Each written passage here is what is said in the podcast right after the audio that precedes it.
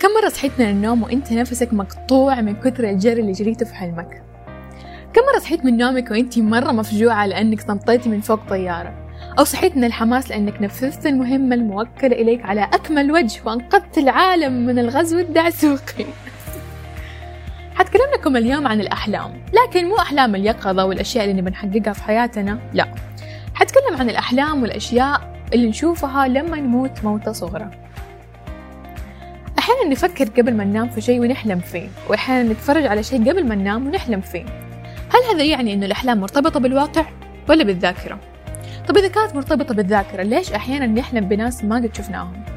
وإذا كانت مرتبطة بالواقع كيف المكفوفين بيحلموا؟ طب هي الأحلام أصلا عبارة عن إيش؟ أسئلة كثيرة ما تخلص لكل الناس ومن ضمنهم العلماء سووا دراسات وأبحاث كثير. حنتكلم عن بعضها في هذه الحلقة وحتفلسف كمان شوية يعني فلسفة كده صغيرة عن تجربتي الشخصية مع الأحلام. طيب نخش سيدة كده. إحنا كيف بنحلم؟ أثناء النوم بينتقل الدماغ خلال خمسة مراحل مختلفة من ضمنها مرحلة حركة العين السريعة. وخلال هذه المرحلة يكون الدماغ في قمة نشاطه كأنه الواحد جالس في كلاس فيزياء. وبدوام حضوري طبعا مو عن بعد لكن اختلف العلماء عن السبب المباشر اللي بيؤدي إلى رؤية الأحلام.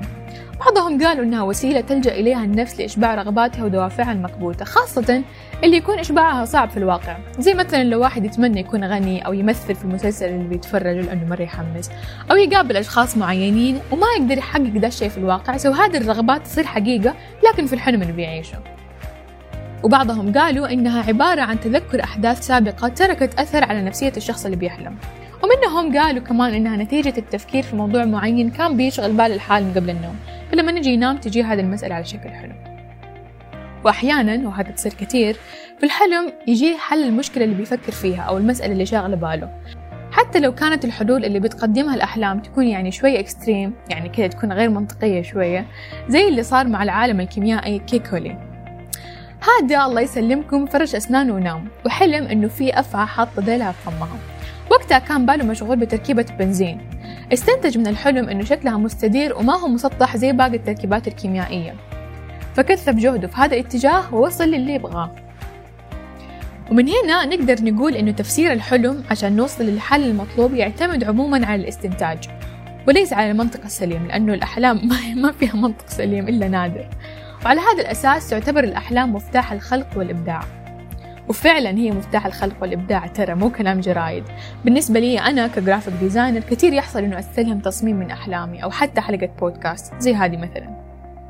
الحلول اللي تظهر في الأحلام تميزها غالبا إنها تكون مرئية بس مشوشة وشوية ما هي منطقية. ولو جيت تحكيها لأحد حتستخدم كلمة وبعدين ما أدري إيش صار مرة كتير.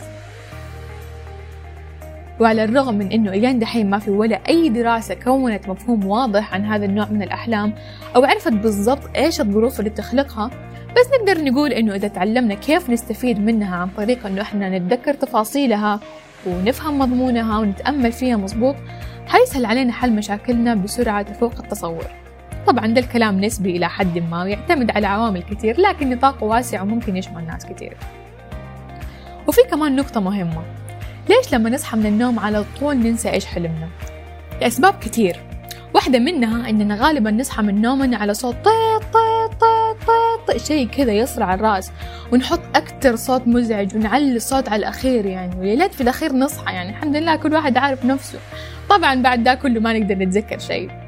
لكن علميا هذا الشيء بيؤدي لارتفاع كبير في مستويات هرمون نور أدرينالين. عندنا. وظيفة هذا الهرمون باختصار شديد إنه يصدر إشارات عصبية كرد فعل عكسي لبعض المواقف في حياتنا. زي مثلا لما نلمس شيء مرة حار تلقائيا نشيل يدنا ونحطها في فمنا. هذه الحركة تحصل في أجزاء من الثانية ومسؤول عنها الهرمون اللي سيري قالت اسمه قبل شوية لأني بصراحة ماني عارفة أنطقه عشان كده أحسن شيء الواحد يسويه إنه يكتب أحلامه أول ما يصحى من النوم سواء في دفتر أو حتى في ال notes في الجوال زي ما أنا شخصيا دائما أسوي وفي سؤال ما أتوقع ما خطر في بال أحد فينا وهو هل المكفوفين يحلموا ولا لا؟ الجواب هو أيوة المكفوفين بيحلموا. الأشخاص المكفوفين بيحلموا زيهم زي باقي الناس. لكن الشخص الذي يصيب بالعمى من يوم من ولد ما يحلم زينا كذا يعني ما يشوف صور بس تعتمد أحلامه على حواسه الأخرى يعني يشم ويسمع ويلمس في حلمه. بس اللي فقدوا حاسة البصر بعد فترة من الإبصار يقدر إنه يشوف صور اعتمادا على الأشياء اللي شافوها في حياتهم لكن تجربتهم البصرية في الحلم تكون محدودة بأشكال وألوان معينة. ومع مرور السنين تقل المؤثرات البصرية في أحلامهم وتصير مبهمة ومعالمها غير واضحة في حين تبرز أكثر المؤثرات اللي تعتمد على الحواس الأخرى. وبالنسبة لعنوان الحلقة انفجار المايونيز هذا الله يسلمكم واحدة من الأحلام اللي حلمت فيها. خليني أحكيكم هو. بداية الحلم كنت في مستشفى مع أبناء هارجريفز السبعة من مسلسل The Umbrella Academy. واللي ما يعرف هذا المسلسل هو عبارة عن سبعة إخوة بالتبني بيحاولوا إنهم ينقذوا العالم بطرق مختلفة. الزبدة في هذا المستشفى كان في رجالين معهم كتابين رياضيات لونهم أخضر. هذول الكتابين الخضر فيهم codes حقت صواريخ. so basically طول الحلم وإحنا بنحاول نمسكهم عشان ناخذ الكتب وننقذ العالم. وفجأة أنا صرخت. وقلت للي كانوا معاي إنه حيصير انفجار مايونيز وخلاص فشلت المهمة واستخبوا وكذا يعني. لكن نوال المناضلة الشجاعة الرهيبة غطت وجهها بقطعة قماش وراحت مسكتهم وأخذت منهم كتابين الرياضيات اللي فيهم كود الصواريخ وانقذت العالم.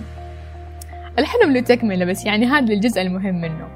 وهذا مثال ونبذة بسيطة جدا عن الأحلام اللي أنا بأحلم فيها. غالبا تكون كذا حماسية وجري وتنفيذ مهام ونط ونتسلق الجبال ونعبر الوديان ونطلع الفضاء وكذا يعني. حرفيا صحيت مخك سوى جليتش كذا ماني عارفة إيش حصل دوبه بس وقتها كنت دوبي تفرجت المسلسل so it makes sense شوية وصلنا لنهاية البودكاست. كان معكم نوال. شكرا على وقتكم ودمتم سالمين.